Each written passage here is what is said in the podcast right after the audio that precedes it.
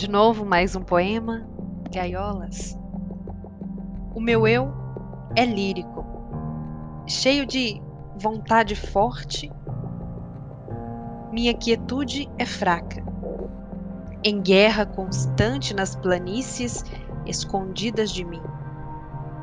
Meu sorrir é mentira, meu choro é que faz sentido nesse mundo de controvérsias, e meus versos não sabem sambar na arritmia dos meus enganos. Meu pensamento tem raízes saltadas para fora da terra, do canteiro da existência, onde a febre de ter não adoece o meu ser.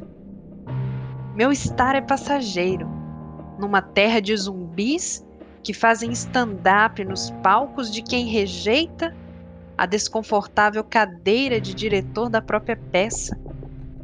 Meu inconformismo é nuvem densa que me cobre o riso, cobrando prumo, e me leva ao eixo da minha própria órbita inócula. Escrevo, disperso as sensações.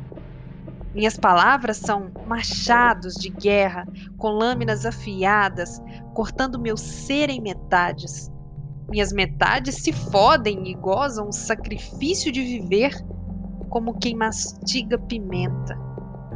Meus dentes já não são de leite, e minha paz já prefere o descanso que as baladas da mocidade, mas minhas asas ainda me levam alto, ainda que dentro da gaiola de ossos, carne e roupa sem marca. Eu voo livremente dentro de mim, sem esbarrar nas bordas.